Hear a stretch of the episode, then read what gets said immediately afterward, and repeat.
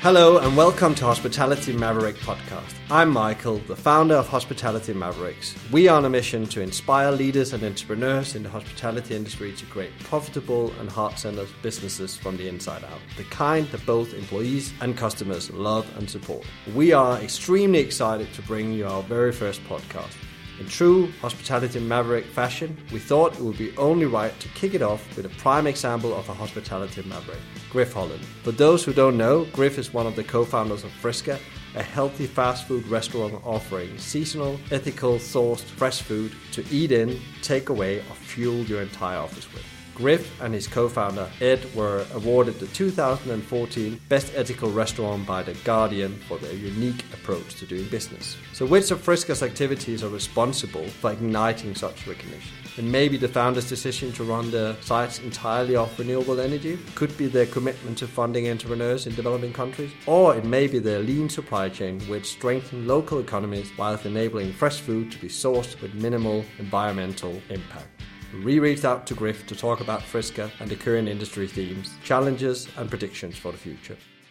Welcome, Griff. Pleasure to have you here at Hospitality Mavericks. Hi, Michael. Great to be here. Well, uh, let's kick off with you telling me a bit about Friska, what you're about, where you're at, and how you got there. Sure, sure. Incredibly, this sort of story began when I was 16 years old. Uh, I'm a bit older than 16 now. I'm 34, but I, the idea for Friska came on a family holiday to California and I just remember being completely bowled over by the abundance of fresh, interesting food and by the warmth of hospitality that I came across when I went to places. Um, I remember one example specifically. My dad is incredibly tight fisted. And I, I, don't think he actually likes food. Um, but we went to this restaurant and there was a waiter called Joey after 10 minutes with Joey, my dad was ordering three courses, cocktails. He even ordered a dessert. And I was just amazed. I was amazed of, of, of, the, the power of hospitality, really, how it made you feel when you received really great hospitality. I was 16 at the time, went to university, graduated in economics and international development, but I just kept on feeling pulled towards this food thing, this hospitality thing.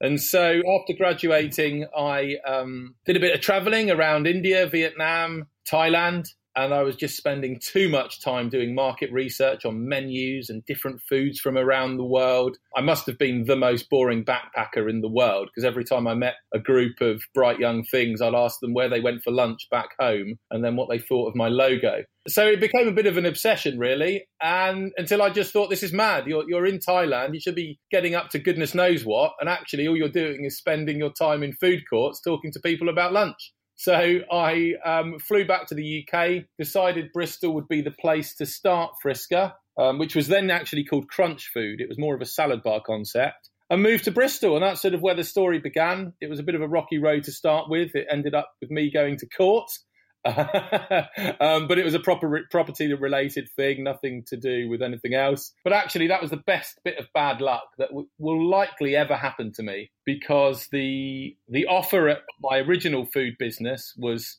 actually for the UK. Now, a cold salad bar offer in a country which is reasonably cold is probably not the best. It was in the wrong part of town, but crucially, I hadn't met my business partner at this point. I, I should have, because we went to the same university, graduated in the same year from the same course, but either being incredibly studious or perhaps very uh, antisocial. I'm not sure which one. But we never met each other at university until one evening when we met at a business networking event, and we really hit it off. Uh, his name's Ed, and at the time he was he was working on a tech idea which wasn't sort of coming to life, as it were. It was a great idea, but it, it just wasn't happening. So after about three months of getting to know each other, um, I said, "Do you want to read my business plan? Do you want to do you want to have a look at this food thing that I've been cooking up?" And he read it. He could understand the market. He could understand the vision, and we decided to to go into business together.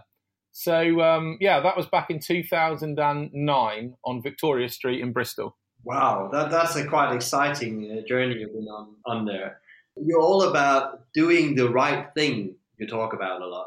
So, can you tell us a bit more about doing the right thing? You are funding entrepreneurs in developing countries. You are running your sites on renewable energy, etc., etc. What is that all about, and where did that come from?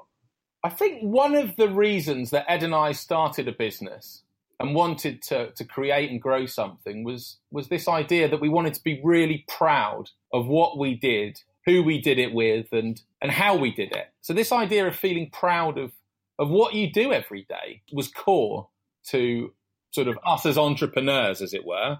And if those are your sort of personal values, I think you, can't leave those at the door when you go to work in the morning. Otherwise, you become really sad and unfulfilled and unhappy. We always wanted to align our personal values with how we did business. And that sort of influenced greatly this idea or a strapline of feel good food, which now, quite annoyingly, I see everywhere. Everyone's feel good something or other. But at the time, I, I didn't know many places that had feel good food as a strapline. But it goes beyond the food. I mean, if, if, if we start with the food, you know, one of the most important things, possibly the most important thing, is how it looks and how it tastes. Because if that's not there, then uh, nothing else matters. But once you get beyond that, we think it's really important to, to, to, feel good about, you know, how it's sourced, where it's produced. If it's a, a, a dish containing meat, you know, are the animals uh, responsibly reared? Quality is something that sort of underpins everything that we do as well. So we don't want to be, you know, selling sandwiches or breakfast muffins or you know, things with bread that are full of um, preservatives and aren't, aren't made uh, to a high quality standard. That's on the product side, but then it goes beyond that because I, I feel that businesses, without sounding too cheesy, actually businesses change the world and they can change the world for the better or for the worse. And I don't know many people that would deliberately set out to change the world for the worse.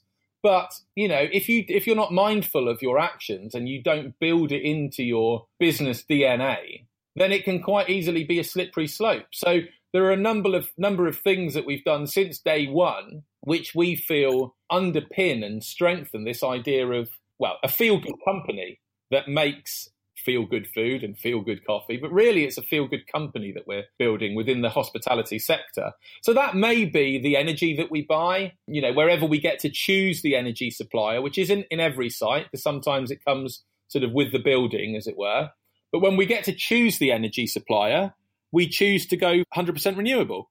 I've touched on, you know, the provenance of and, and quality animal husbandry of the of the produce and the meat that we buy. The beans we source, for example, I'm really proud to say that we source them from speciality, high quality, responsible coffee farms at the moment in Brazil. Again, you know, something that we feel proud to associate ourselves with.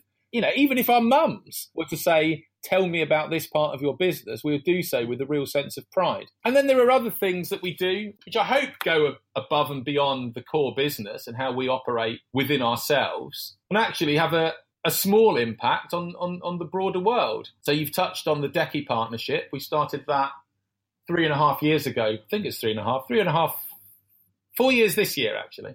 And that is funded through the sale of our Vietnamese pho noodles.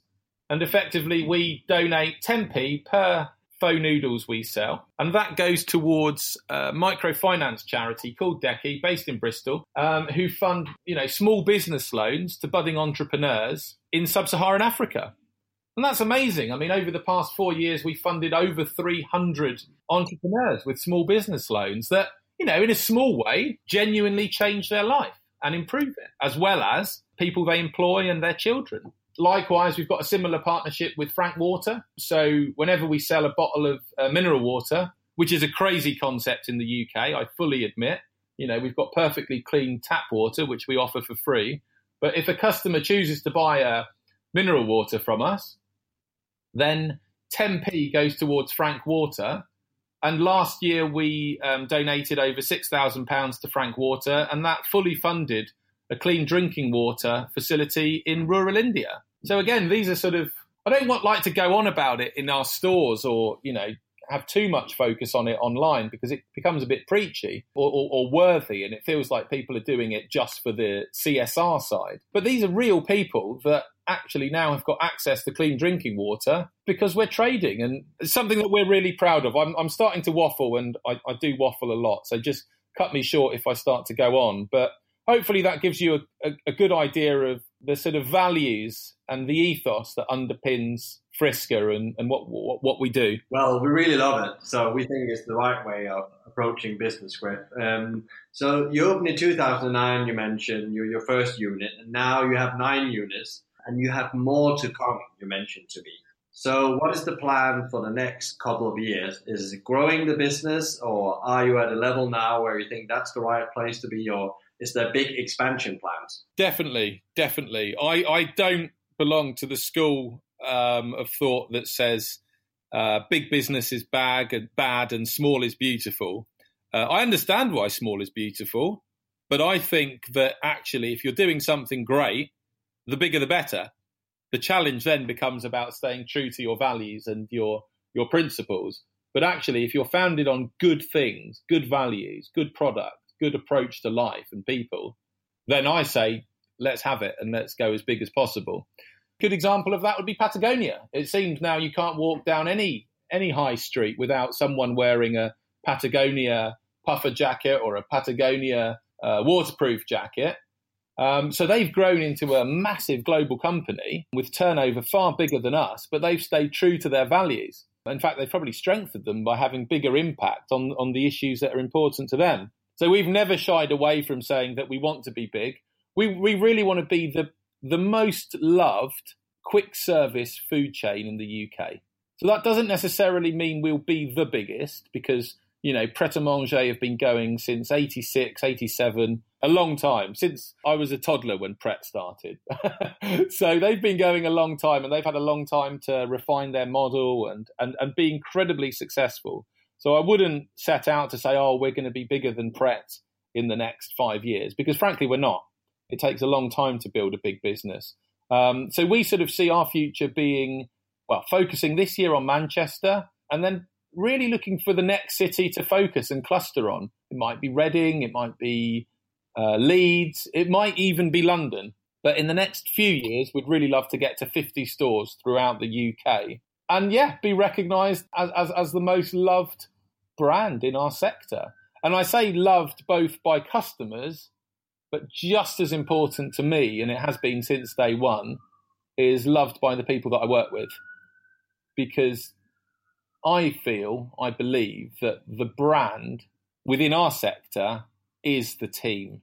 You know, the brand isn't a logo, the brand isn't a typeface, the brand isn't really even a menu um, because menus change. So I feel that the brand is the is the culture and the people that you attract and hopefully keep to work with you and make your sort of dream a, a reality. And hopefully it becomes you know their sort of professional dream and and ambition as well anyway, I've gone off on a bit of a tangent there, but hopefully you understand sort of the, what our plans are over the next few years. It's definitely to grow. Manchester is the focus, certainly for this year, possibly for next year as well, and then and then look out possibly London. We hope to be growing and growing a, a really great great food place.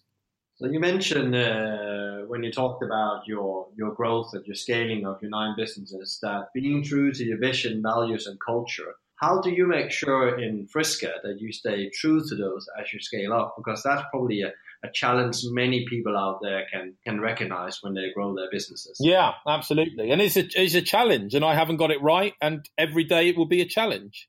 Eight years ago, frankly, we weren't serving many people at all.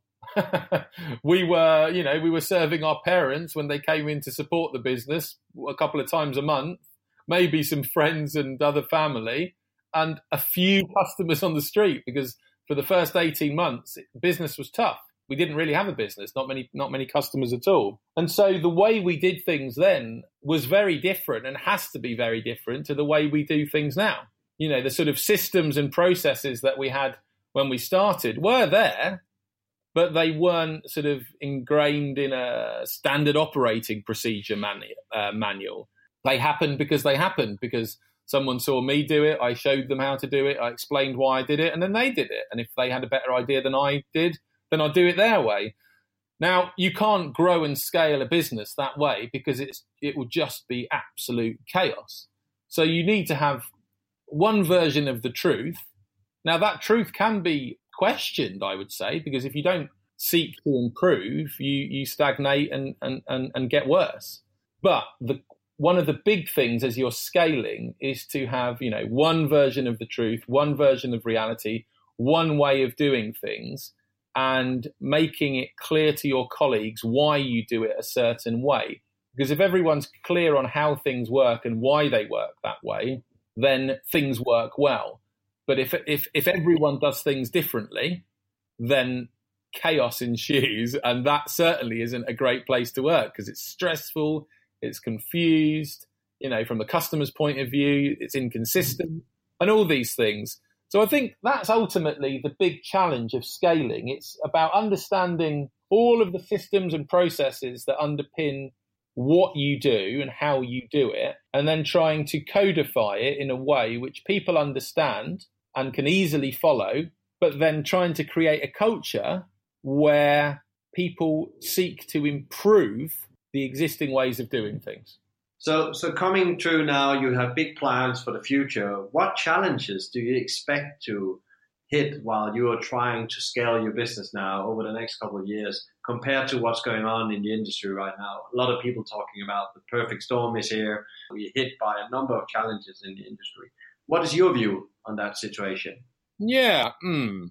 I think it's too easy to blame Brexit. I think it's too easy to blame the outside world when things go wrong. Um, and things have gone wrong at Friska. We had to close one of our stores in Brindley Place at the start of the year. You know, emotionally, that was a very difficult thing um, to say goodbye to a team that we'd been working with.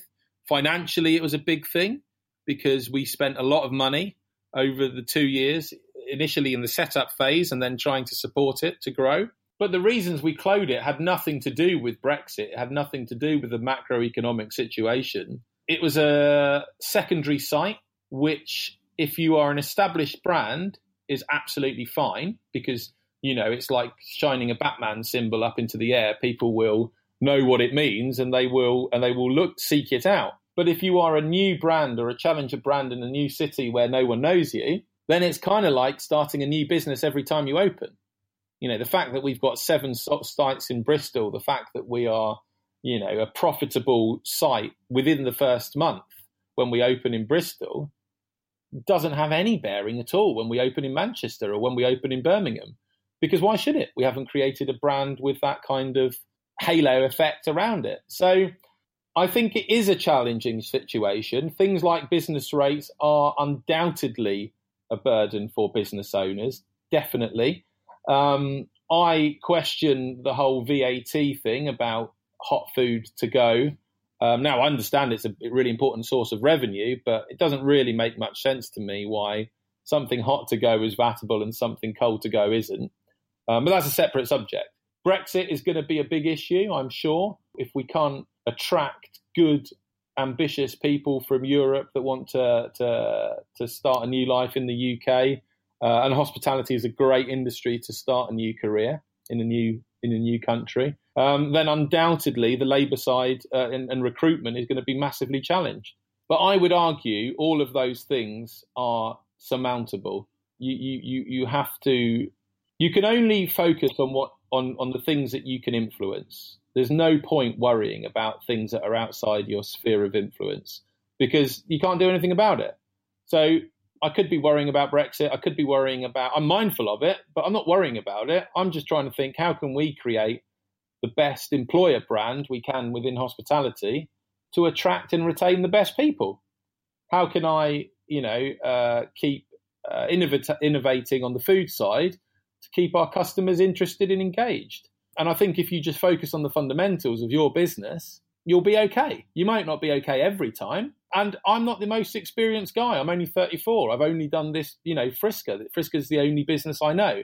But that's certainly my perspective. We started Friska eight years ago, post Lehman, in the you know in, in in the world's biggest financial crisis since goodness knows when. And yes, it was tough, but we made it work through trial and error and trial again. So I yeah I, I'm I'm I'm reasonably I'm an optimistic guy anyway. There will be casualties when you know you've got systemic changes in the economy and that doesn't make it any easier for those guys that are casualties. But I certainly don't feel that the UK hospitality scene is going to shrivel into nothing and regress back to the 1970s, where coffee was served in a you know a styrofoam cup, and the only option at lunchtime was a ham and cheese sandwich. I certainly don't think that's the way it's going to go. Yeah, I might be hopeless. I am hopelessly naive though, so I might be totally wrong and uh, doomed to failure. But but that's the way I see it. Well, I don't think you're far off, far off the target. I think on it from, from my point of view as well. Uh, and another thing we just wanted shortly to touch on is technology. A lot of people talks about that this secret ingredients to put into your hospitality business that will help you through this perfect storm. It will help you be more productive and so on. Do you see that have any threat to the humanness in hospitality? No. Why? Because hospitality is about how you make someone feel. A robot can't make someone feel, well, not yet anyway. I, am sure there'll be robots in the future that make us feel things. I don't, I just don't think that that's what hospitality is about. It's not about a utility. People don't come to Friska to stop feeling hungry. Well, that's not the only reason they come to Friska. Yes, they're hungry at lunchtime and they come to Friska to eat. But they also come to Friska because of Eugene the the manager at the Eye who you know knows his customers by name and gives them hugs on their birthday, or Fanny up on Park Street who brings you know such energy to the day and you know brings a smile to our customers' faces in the morning at half seven in the morning when they'd probably rather be in bed. And I don't feel that a robot will do that. What a robot can do, um, or computers and AI, is allow you perhaps to better understand your customers and and therefore be better, more effective on your menu. It might allow you to understand trends better and get insight into the data.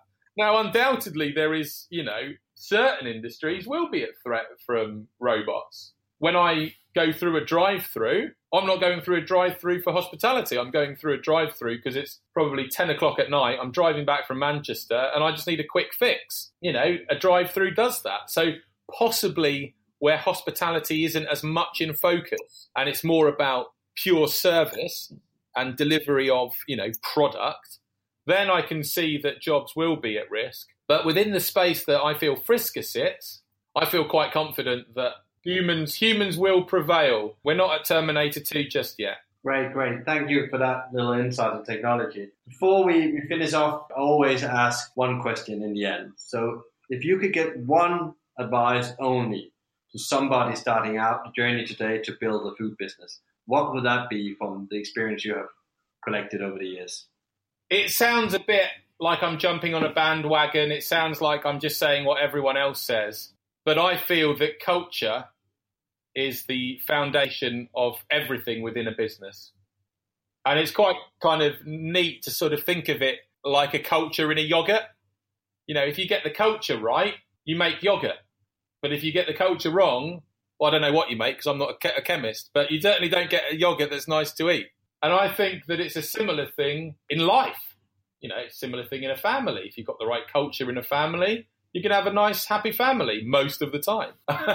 um, if if you get the culture right in a business, then I think that that is what sets a business up for growth, for reaching its ambition, and that ambition doesn't have to be tied to, to scale it. Its ambition might be the best single coffee shop in a town. But I think it all comes back to culture. Um, and there was a book I read by the CEO of Zappos, and he said something along the lines of culture being the leading indicator of a brand. So you don't go to a graphic designer or a brand consultant and say, this is what we want to be, this is who we're going to appeal to, we're going to appeal to ABC ones, young hipsters. No, the brand, the real brand, the essence of a brand and what you do and how you do it, all of that on a sustainable basis stems from the culture that you nurture within your business. And you can't fake it either. If I was an absolute, I don't know, maybe some of my colleagues think I am an asshole, but if I talk like this on a podcast and then I said goodbye to, to you guys and then turned into a totally different, you know, creature to my colleagues, it would be fake. And customers would feel that when they came into their stores because people wouldn't feel engaged and bought into what Frisk is all about. Now, I'm not suggesting that we get it right every time, and we've still got a long way to go, and we need to make our culture better and stronger and make more Friska yogurt, as it were. Um, but I really feel the culture is the thing that defines what a business ca- is and can be in the future. Thank you for that, Griff. Uh, we love it. Thank you very much. Thank you for your time today. It's been an absolute pleasure joining you. Really happy to, to talk. That's all we have time for today. Thank you to Griff of Friska for telling us about your journey and thoughts on the industry. Today's Hospitality Maverick podcast with me, Michael Tingser. Tune in next time for another industry interview, and in the meantime, find out more about us at hospitalitymavericks.com. Thanks for listening.